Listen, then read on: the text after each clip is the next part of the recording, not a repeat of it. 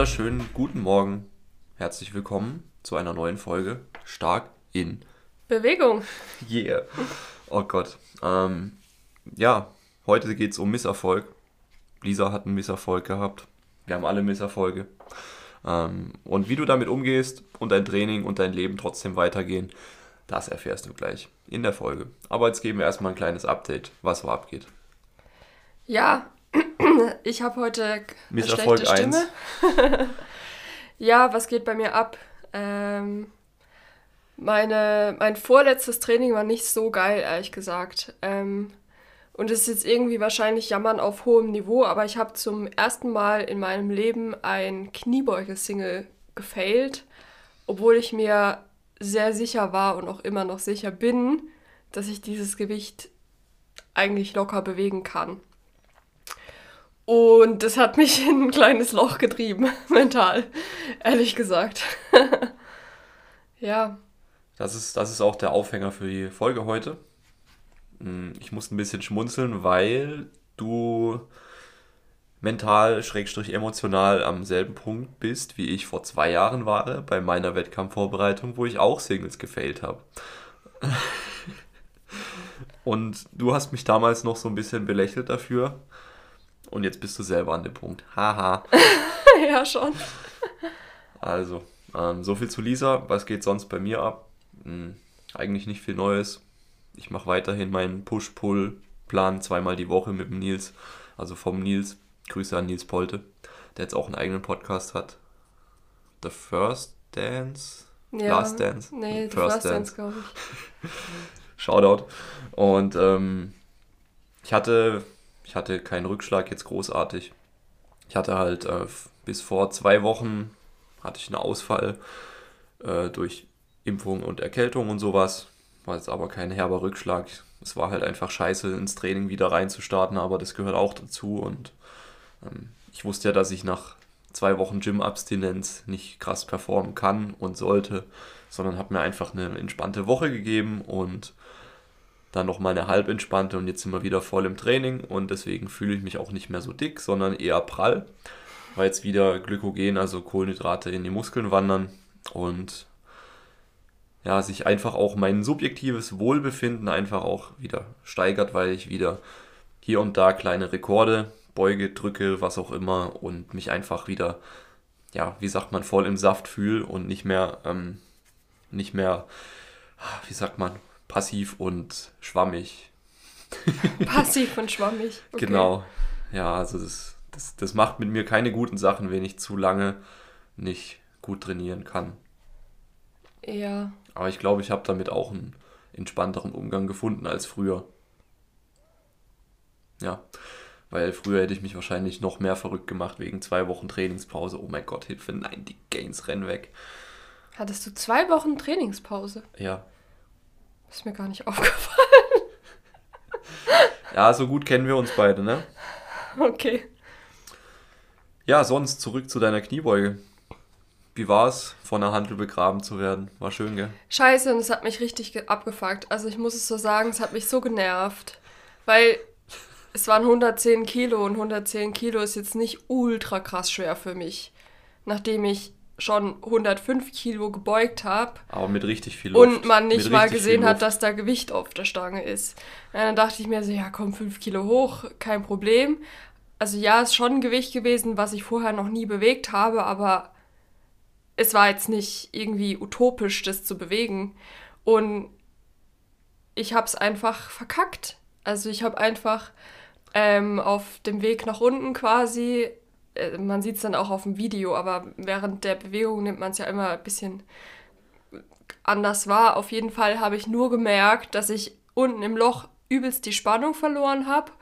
Äh, und dann bin ich zwar noch hochgekommen, aber dann ist halt nur mein, mein Arsch hochgeschnellt und die Knie sind nicht mehr nachgekommen und dann. Dann konntest du den ja, Good Morning nicht mehr beenden. Dann konnte ich den Good Morning nicht mehr beenden, ja. ähm, das war kacke ja.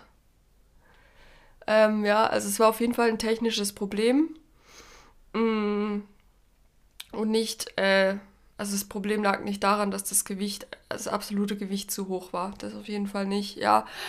Und kurz danach war ich erstmal so, oh mein Gott, was ist jetzt passiert? Da war komplett alles scheiße auf einmal. Ja. Also in deiner Wahrnehmung war alles scheiße. Ja. Powerlifting scheiße, DM scheiße, ganze Vorbereitung scheiße, Training der letzten drei Jahre war komplett scheiße. Aber man sollte diese, man sollte diese Emotionen einfach auch mal zulassen und beobachten und ähm, ja, einfach auch wissen, dass das wieder vorübergeht und dass das nicht die Wahrheit ist, sondern das ist halt einfach kurz, weil man, wenn man, ja, weil man eine Wiederholung nicht hochgekriegt hat, ähm, geht jetzt nicht dein Training unter und auch nicht die nächsten Trainings und Trainingswochen. Ja, ich glaube, was mir schon geholfen hat, ist danach, dass ich, ich habe dann einfach noch einen relativ leichten Single gebeugt mit 100 und danach halt noch ähm, auf Wiederholungen gebeugt, die auch relativ schwer waren. 92,5 für Vierer oder so. Ähm, und das ging dann wieder ganz gut und da habe ich dann auf, also habe ich wieder ganz normal meine Technik gemacht und auch Spannung drin gehabt und so weiter. Ähm, ja, jetzt bin ich einfach mal gespannt. Hm. Ich habe seitdem nicht gebeugt, also am Donnerstag dann. Ja, was ich sehr schön finde, hm, ich konnte dem Ganzen einen positiven Anstrich geben. Es hat ein bisschen gedauert, bis du ihn angenommen hast, aber er war dann doch da. Und zwar ähm, konnten wir jetzt auch sehen, was kann denn potenziell bei einer sehr schweren Kniebeuge bei dir schiefgehen und wie sind da so vielleicht auch die Tendenzen. Natürlich können wir jetzt nicht von einer Wiederholung insgesamt auf deine komplette Beugetechnik mit schweren Einzelwiederholungen schließen, aber Spannung tief unten halten ist vielleicht ein Thema vielleicht ein kleines bisschen weniger schnell runterschießen. Ja, deutlich weniger. Ja, ist auch ein Thema. Und schön die Knie benutzen. Ja. Und, und schneller die Knie vorschieben, damit es eben nicht nur ein Good Morning wird. Also so ein vorgebeugtes Irgendwas. Weil du hast starke Quads und ähm, kannst es dann auch dementsprechend so hochkriegen. Und hätten wir, wäre das nicht passiert, hätten wir es vielleicht nicht so deutlich gesehen. Ja, kann sein.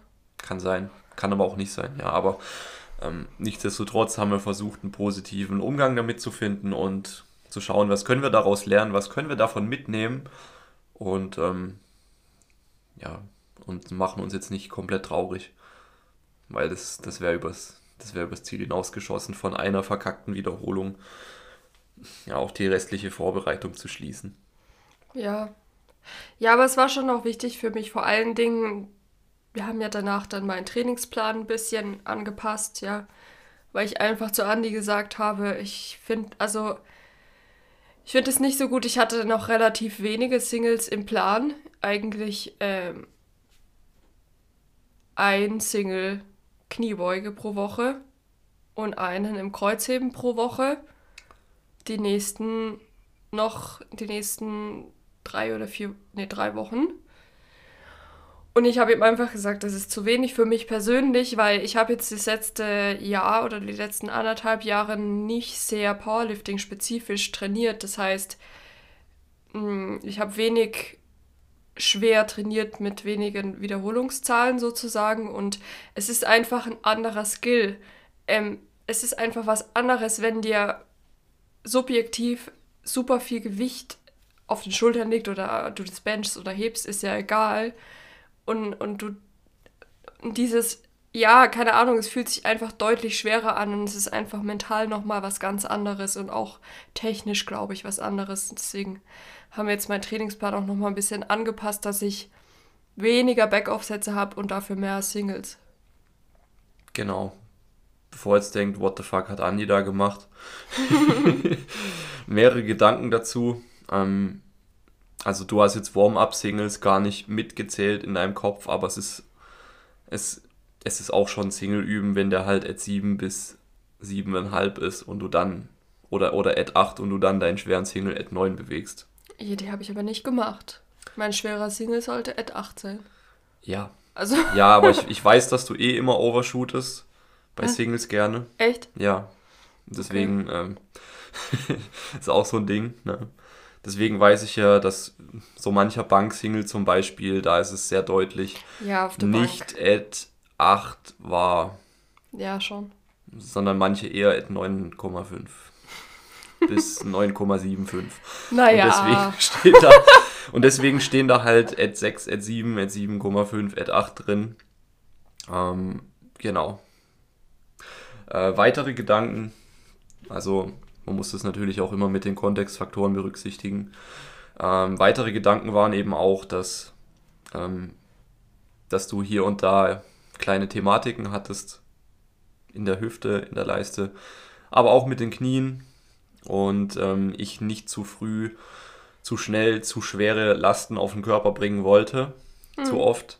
Deswegen beugen wir auch einmal die Woche ähm, mit langsamer Exzentrik und einmal die Woche normal, damit wir nicht zweimal die Woche schwere Beuge haben, weil das in der Vergangenheit sehr gerne zu Problemen geführt hat. Ja. Und ähm, unter dem Gesichtspunkt ist mir eben in der Trainingsplanung ähm, der konservative Anspruch ein bisschen höher gelegen, sage ich jetzt mal. Also dahingehend, dass ich einfach äh, lieber auf Nummer sicher gehen wollte, was dein, was dein Wohlbefinden angeht.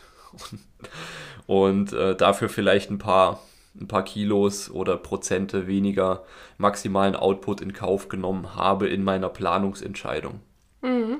Weil ich einfach weiß, dass, ähm, dass das immer wieder ein Thema für dich war und dass dich das sehr oft geärgert hat beim Sumo-Heben, bei der Kniebeuge. Ja, also ähm, nur, dass wir jetzt hier noch ein paar mehr Kontextfaktoren reingeschmissen haben, damit du eben auch vielleicht als Hörer jetzt äh, siehst, dass es eben nicht einfach ist, Andi hat einen scheiß Plan gemacht und ähm, Nein.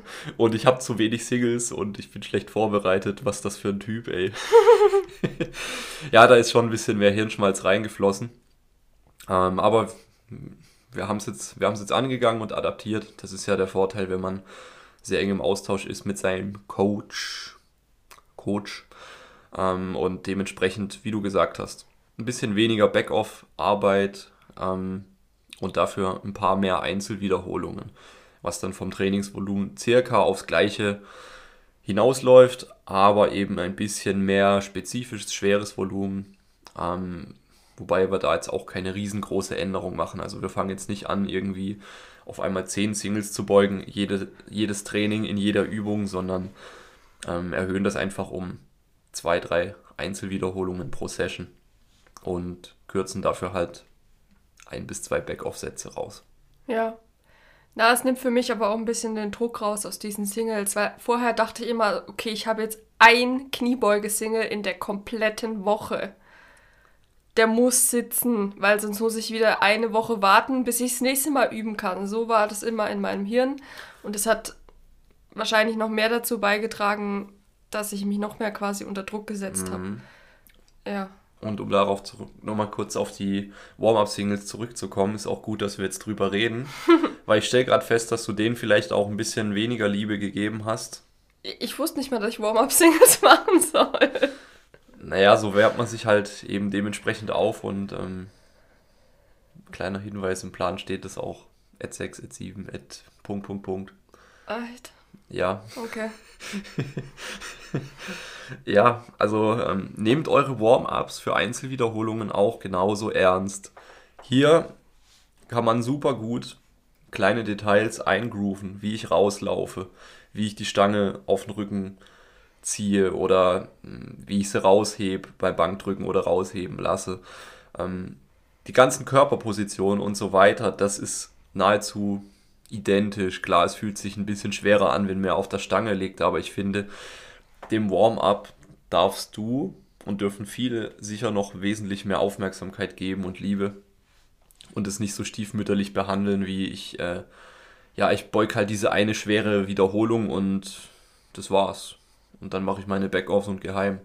Mhm. Nee, Warm-up ist ja nicht, dass wir irgendwie ähm, magisch die Körpertemperatur erhöhen wollen und aus irgendwelchen Gründen irgendwas besser flutscht in den Gelenken oder so, sondern wir wollen dein, dein, oh Gott, dein Motorpattern, dein Bewegungsmuster, sorry for Mix, also dein, wir wollen dein Bewegungsmuster so gut es geht einschleifen. Und deswegen nimm deine Singles im Warm-up ein bisschen ernster. Ja, mache ich auf jeden Fall. Jetzt dann. beim, beim, beim Bankdrücken und beim Kreuzheben habe ich es automatisch schon gemacht. Weil ich halt merke, wenn ich relativ schwere Warm-ups mache, dass mir dann der Single leichter fällt. Beim Kniebeuger halt irgendwie nicht. Ich kann dir nicht sagen, warum. Weiß ich nicht. Ich weiß es auch Hab nicht. Habe ich nicht bewusst zumindest so gemacht, ja. Ich weiß es auch nicht. Naja. Also Takeaway-Message, vielleicht auch für dich jetzt, wenn du es hörst. Ähm, schau einfach, mit welchem Warm-up, mit welcher Warm-up-Strategie du am besten zurechtkommst. Und ähm, manche Leute machen sogar ein Over-Warm-up, wärmen sich mit einem schwereren Gewicht auf, als sie dann in einem Satz für Wiederholungen bewegen. Beispielsweise, mhm. du willst 120 für 5 heben, aber du machst dann noch eine Einzelwiederholung mit 130, 135, damit sich das, was danach kommt, leichter anfühlt. Ist auch eine coole Strategie. Ähm, gut, bei Einzelwiederholungen ist halt nicht so schlau, sich nee. über aufzuwärmen. Aber dementsprechend äh, vielleicht kleinere Gewichtssprünge, dafür längere Pausen zwischen den Warm-ups und ähm, maximale Liebe in jede Wiederholung buddern. Genau. Ja. Gut. Jetzt sind wir schon tief im Thema drin. Ähm, ja, wie geht man denn damit um, wenn es im Training mal nicht so läuft, wenn man vielleicht ein Plateau hat, ähm, wenn man eine Wiederholung fehlt, wenn man, wenn man ewig auf dem gleichen Gewicht rum, rum, wie sagt man? Pimmelt. Pimmelt. Darf man hier sagen. ist, ist, ist explicit, oder? Okay. Wir machen es einfach explizit. Ja. Das waren jetzt viele Sachen, die du in den Topf geworfen hast und ich würde da für jeden auch eine einzelne Antwort geben wollen. Also, hm, wenn ich jetzt nur eine Einzelwiederholung verkacke, dann, äh, dann würde ich vielleicht äh, ein bisschen Gewicht von der Stange nehmen oder ein bisschen mehr Gewicht und mich dann wieder mit Einzelwiederholungen hocharbeiten, wenn ich mit Einzelwiederholungen Training machen soll. Ähm, um einfach langsam wieder Vertrauen aufzubauen im Körper. Also das nicht das Dümmste, aber das höchstwahrscheinlich äh, nicht Schlauste. Ähm, was man dann machen kann, ist, dass man einfach das gleiche Gewicht nochmal versucht zu drücken. also kann funktionieren. Es soll Leute geben, die haben auch schon äh, zehn Versuche auf der Bank gedrückt mit dem gleichen Gewicht im Training, bis es dann halt oben ist. Mhm. Halte ich für nicht so schlau, weil dann hast du halt äh, neun Fails einprogrammiert mhm. in dein Unterbewusstsein, aber auch ins Bewegungsmuster. ähm, also dementsprechend einfach erstmal ein bisschen mehr Gewicht von der Stange nehmen und langsam hocharbeiten und dann gucken, was halt in der Tagesform drinne ist. Das ist jetzt vielleicht äh, sehr äh, sachlich und rational, was ich gerade vor mir gehe, weil ich glaube, das wird mir sicher auch schwer fallen. Aber im Endeffekt geht es halt im Training darum, das mitzunehmen, was am jeweiligen Tag in der jeweiligen Tagesform halt drinne ist. Und, und wenn man sich dann so ein bisschen von absoluten Zahlen frei macht, glaube ich, kommt man einfach besser durch. Weil dieses ähm, feste Gewichte planen, das ist irgendwie so 1900 irgendwas, finde ich. Mhm. Schau lieber, was mit angemessener Auslastung mit deiner Tagesform drin ist und nimm's mit und Gutes. Wenn es jetzt halt irgendwie 15 Kilo weniger sind, dann wirst du wahrscheinlich im nächsten Training wieder mehr Butter haben. Je nachdem natürlich, in was für einer Phase du steckst. Ähm, wenn wir jetzt von Trainingsplateaus im Allgemeinen reden, dass irgendwelche oder dass der Großteil oder dass alle Übungen stagnieren, dann würde ich mir grundlegend äh, Gedanken machen, was im äußeren Rahmen nicht passt. Also dann schaue ich zuerst immer auf die Regeneration, auf die Ernährung, ähm, vielleicht auch auf den Live-Stress, den die Person hat. Ist viel los? Ist Zeit extrem knapp? Ähm, hetzt sich die Person einfach nur zum Training oder, oder wie sieht das überhaupt aus? Da würde ich immer zuerst mal einen Blick drauf werfen und wenn das alles im grünen Bereich ist, dann würde ich erst im zweiten Schritt auf die Trainingsplanung schauen mhm. und äh, prüfen, was hat wie lange funktioniert und warum könnte es jetzt gerade nicht mehr funktionieren oder nicht mehr ähm, in dem Maße, wie ich es möchte. Also wenn ich beispielsweise aus einer langen Hypertrophiephase komme und ich mache ewig lange zum Beispiel Fünfer-Wiederholungen ähm, und habe am Anfang krasse Gains damit und dann wird es immer weniger, dann verwundert mich das nicht, weil je länger du was Bestimmtes quasi trainierst, desto eher könnten tendenziell die Erträge auch abnehmen. Also du wirst, wenn du einen Übergang machst, du machst Kniebeugen von, weiß ich nicht, sieben bis neun Wiederholungen in der Hypertrophiephase, dann machst du äh, Kraftphasen, wo du mit Fünfer-Wiederholungen trainierst. Dann ist Fünfer-Wiederholungen erstmal wieder ein anderer Reiz, ein neuer Skill, wie du schon gesagt hast. Und dementsprechend adaptierst du eher ein bisschen schneller am Anfang, wirst größere Sprünge fahren und es wird dann natürlich nach und nach abflachen. Und eventuell kann es Sinn machen, den Trainingsreiz einfach leicht zu verändern, je nachdem, was man eben bezwecken möchte. Okay, Jetzt hast du aber gesagt, dass du erstmal, bevor du an der Trainingsplanung änderst, ähm, die äußeren Umstände eines Menschen betrachtest. Also kannst du da ein bisschen konkreter drauf eingehen und warum du denkst, dass das erstmal Priorität 1 hat? Ja, weil der äußere Rahmen, also ich spreche da halt gern von äußerem Rahmen oder Leben, weil das halt den maximalen Einfluss aufs Training hat. Du kannst dein Training todesoptimiert haben, mit, äh, weiß ich nicht, ultra krasser Periodisierung und vermeintlich äh, das Volumen total maßgeschneidert auf dich, aber wenn du halt scheiße schläfst und wenig schläfst, dann bringt das alles nichts und ist für den Arsch. Mhm. Wenn du halt fünf Stunden pennst und äh, ja, und das regelmäßig der Standard ist, dann, dann wird dich das halt immer limitieren. Und dann brauchen wir nicht aufs Training gucken. Geh früher ins Bett, ähm, mach mal Netflix aus und geh schlafen. Und dann, dann wird es vielleicht schon wieder rennen. Aber das, das ist halt so ein riesen Flaschenhals, vor allem für fortgeschrittene bis ja, weit fortgeschrittene Sportler, dass ich da immer zuerst drauf gucken würde. Jetzt beim blutigen Anfänger ist es nicht so wichtig. Natürlich versuche ich das auch zu vermitteln dort. Aber weil er eben recht neu ist im Training, wird er recht viel noch mitnehmen können, auch wenn er viel äh, Unfug treibt sonst außerhalb vom Training. Aber je länger du trainierst und je ernsthafter du trainierst, desto wichtiger werden eben Erholungsparameter, desto wichtiger wird zum Beispiel auch, dass du genug Proteine isst, um überhaupt der Muskulatur äh, ja, Gelegenheit zu geben, sich zu regenerieren, aber auch natürlich passiven Strukturen.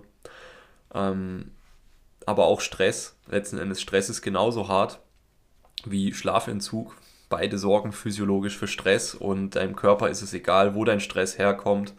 Und du hast eben nur dieses eine Stressfass, wenn wir dieses blöde Fassmodell zum hundertsten Mal aufgreifen, mhm. wo deine ganzen Stressoren reinfließen, wo der schlechte Schlaf reinfließt, wo ähm, Zeitmangel, vermeintlicher Zeitmangel reinfließt, wo eben auch dein Training reinfließt, wo weiß ich nicht, Ärger, Streit mit Familie, Freunden, Verwandten, was auch immer reinfließt. wenn dann halt, wenn dann eben zu viel reinkommt, dann wirst du nicht mehr positiv adaptieren, also dich positiv anpassen im Sinne, dass du besser wirst im Training. Weil wenn dein Körper schon zehn andere Stressoren hat, die stark sind, dann kommt der elfte Stressor Training, da ist keine Anpassung einfach mehr möglich. Also schaut erstmal diese Dinge an, bevor ihr von Plateaus redet und einen fancy Trainingsplan denkt zu brauchen. Wahrscheinlich nicht. Also ich würde sagen, für den Großteil der Leute ist es wichtiger, besser zu schlafen, als ähm, sich zu fragen, wie viele Sätze pro Woche brauche ich für meinen Brustmuskel. mhm. Okay. Ja. Ähm, Okay. Hast du sonst noch was zu Misserfolgen und Fails sozusagen zu sagen? Weil von dir aus, wenn nicht, hätte ich was. Okay.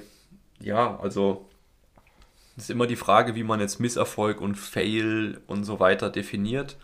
Man kann auch einfach sagen, ich, äh, ich kann was lernen. Oder was, was versucht denn jetzt dieser Misserfolg mir beizubringen? Oder was kann ich überhaupt davon lernen? Ähm, kann ich jetzt auch so neu mal klug sagen, weil ich sitze hier entspannt in Jogginghose morgens vor dem Mikrofon und habe gerade nicht eben in der Wettkampfvorbereitung meinen Bankdrückversuch verkackt, der unter dem Wettkampfgewicht liegt, das ich auf dem Wettkampf drücken wollen würde. Ähm, dementsprechend bin ich hier entspannt und kann das einfach so sagen, was kann das dir beibringen. Und ähm, jetzt in deinem Beispiel, wir haben potenzielle Schwachstellen in der Kniebeugetechnik, noch ein bisschen mehr angeleuchtet durch die äh, versagte Kniebeuge. Wir haben herausgefunden, äh, dass dein Warm-up vielleicht noch ein bisschen mehr ähm, priorisiert werden kann von dir. Ähm, wir haben gesehen, wir könnten die Trainingsplanung leicht anpassen, jetzt in dieser Phase, ähm, fünf, sechs Wochen vor dem Wettkampf. Und dementsprechend konnten wir jetzt sehr viel daraus mitnehmen, was den restlichen Trainingsplanungsverlauf und so weiter besser macht. Und ähm, wenn du immer wieder auch die gleiche, den gleichen Sticking Point hast bei einer Bewegung oder halt immer auf, aufgrund derselben Thematiken deine Wiederholung nicht schaffst, dann solltest du wahrscheinlich dann mal längere Zeit dran arbeiten, um es besser zu machen. Also ich will jetzt auch nicht sagen, dass jeder seinen Sticking Point immer verschieben kann. Was ist ein Sticking Point für alle, die nicht so tief drin sind? Ein Sticking Point ist halt, wo du verreckst bei einer Bewegung. Okay. Wenn ich beim Bankdrücken immer, äh, immer die Stange auf der Brust liegen bleibt und einfach gar nichts passiert, dann ist halt direkt auf der Brust mein Sticking Point. Okay, und dann findet man ja eher am ehesten raus, indem man sich zum Beispiel filmt und dann sieht, okay, wo, wo geht es nicht mehr hoch sozusagen. Genau, oder wo wird die Bewegung extrem langsam. Das kann auch schon darauf hindeuten, also man muss nicht immer failen, ja. um das, um das äh, mal vorwegnehmen zu können. Ähm, also ich will es, wie gesagt, oder wie ich angedeutet habe, es sagen zu wollen, ich habe es noch nicht gesagt. du musst nicht äh, deinen Sticking Point verschieben, weil du wirst immer irgendwo einen Sticking Point haben und je nachdem, wie du gebaut bist, was du für, Voraussetzungen und Hebel hast für bestimmte Bewegungen, kann es auch sein, dass dein Sticking Point einfach ein lebenslanger Sticking Point ist. Mhm. Ja. Ähm, was jetzt was jetzt nicht im Umkehrschluss bedeutet, dass wir nicht an den Schwächen arbeiten sollten. Also es macht schon Sinn, das anzugehen durch Technikvariationen, vielleicht auch durch ähm, Teilwiederholungen, wenn wir jetzt von einem äh, Kraftsportathleten reden.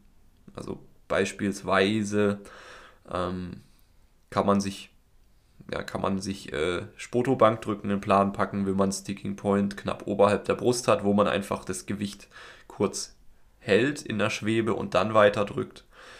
Ähm, man könnte, wenn man, wenn man beim Bankdrücken den Lockout, also das Durchdrücken der Arme ganz oben verkackt, könnte man mit Bändern arbeiten, gegen die man arbeitet, die eben oben durch die Bandspannung nochmal mehr Widerstand bieten. Oder mit Ketten, die unten entlasten und oben mehr belasten.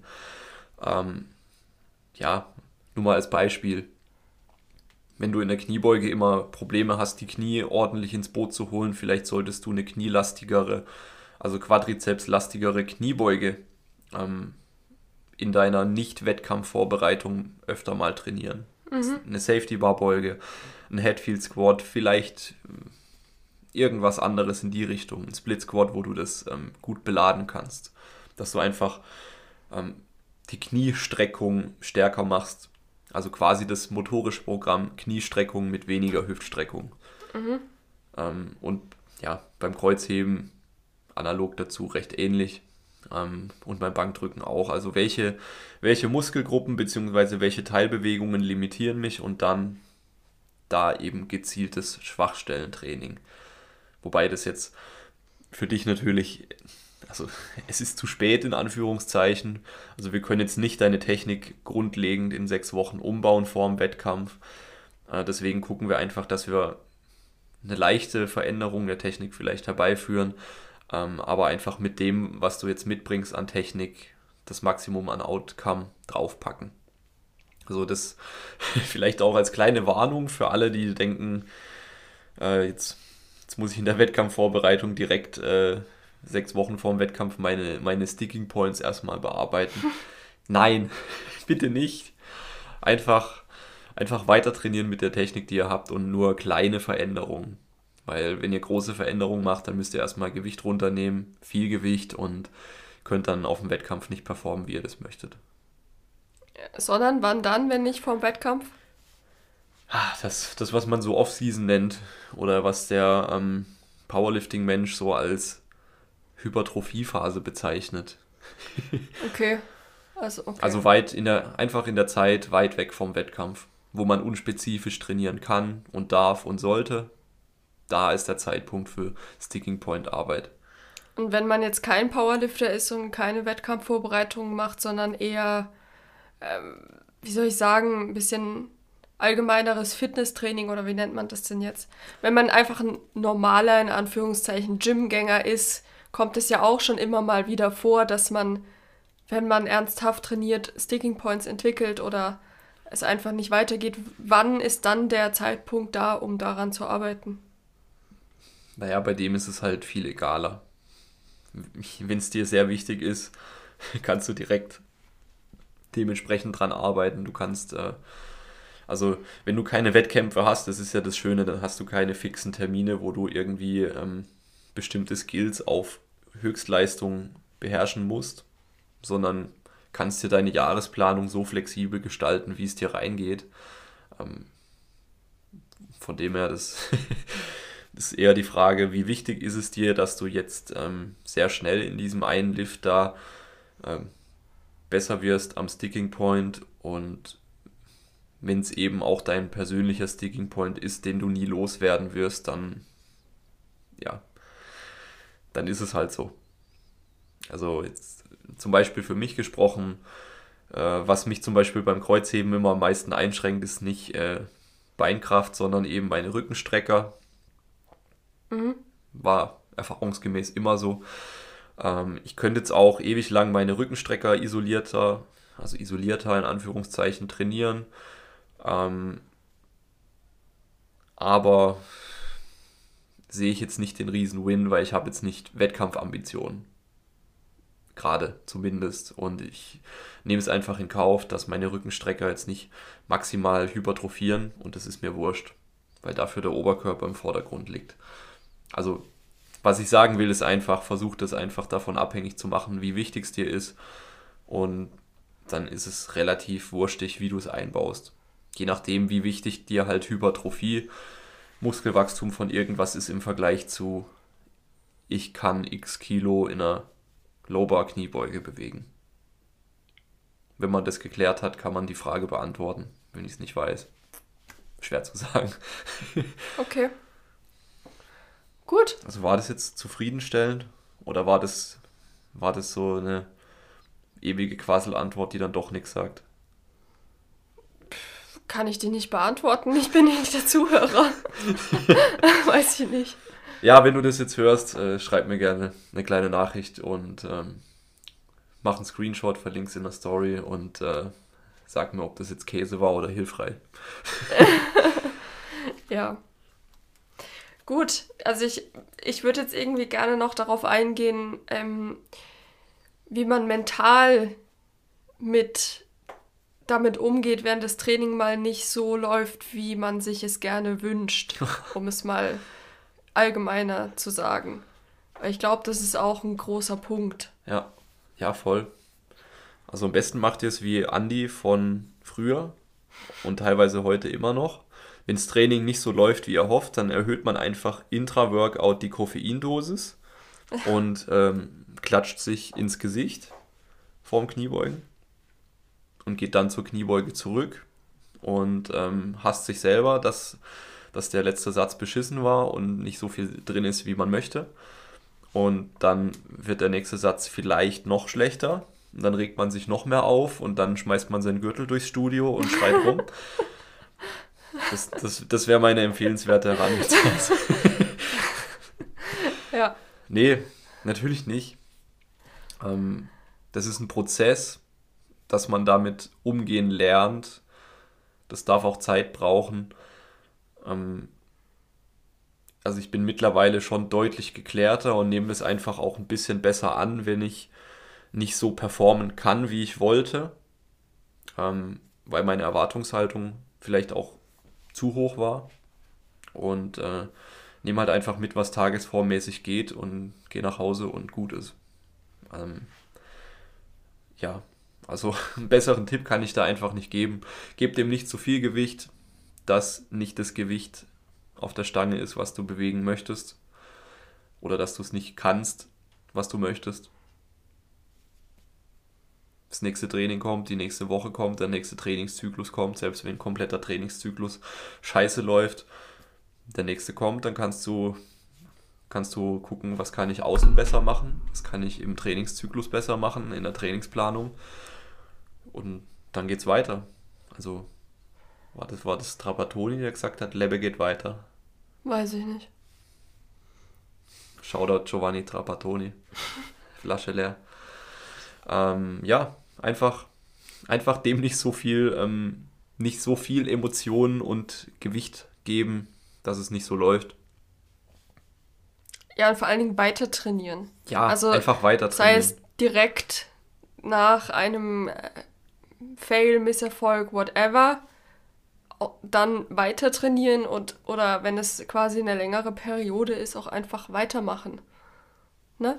Ja. Nicht ähm, denken, die Welt geht unter. Ja, schon. Also es ist immer noch, es ist immer noch viel besser, wenn du dein Training noch durchziehst und einfach alles machst mit 10% weniger, als ähm, dein, deine schwere Einzelwiederholung oder dein, äh, dein, dein Topsatz beim, beim Romanian Deadlift war scheiße und deswegen gehst du nach Hause.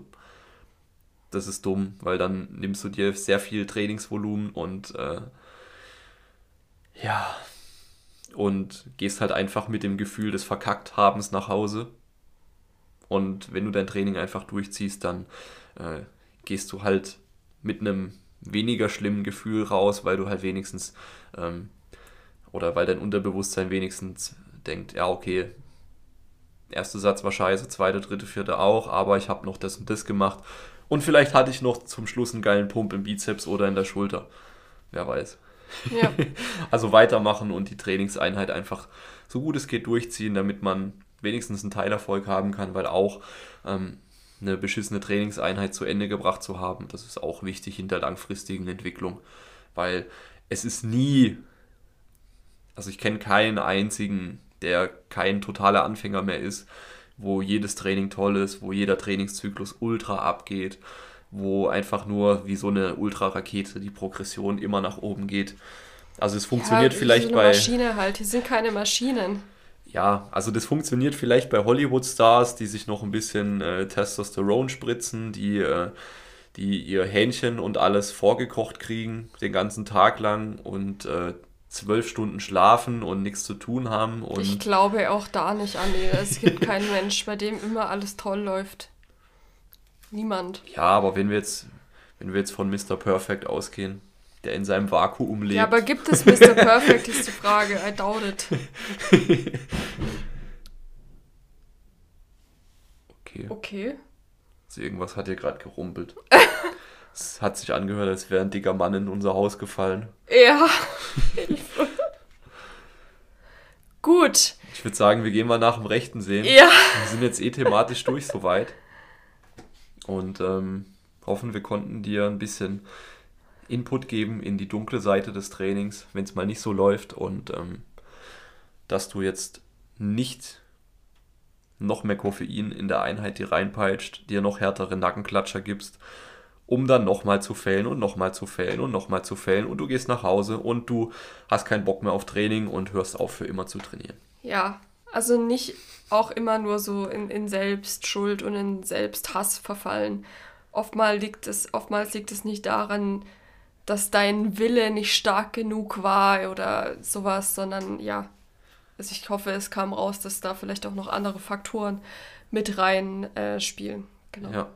Und ein bisschen Unberechenbarkeit gibt es immer. Ja. Gut, äh, habt eine gute Woche und bleibt stark in Bewegung. Bis dann. Ciao.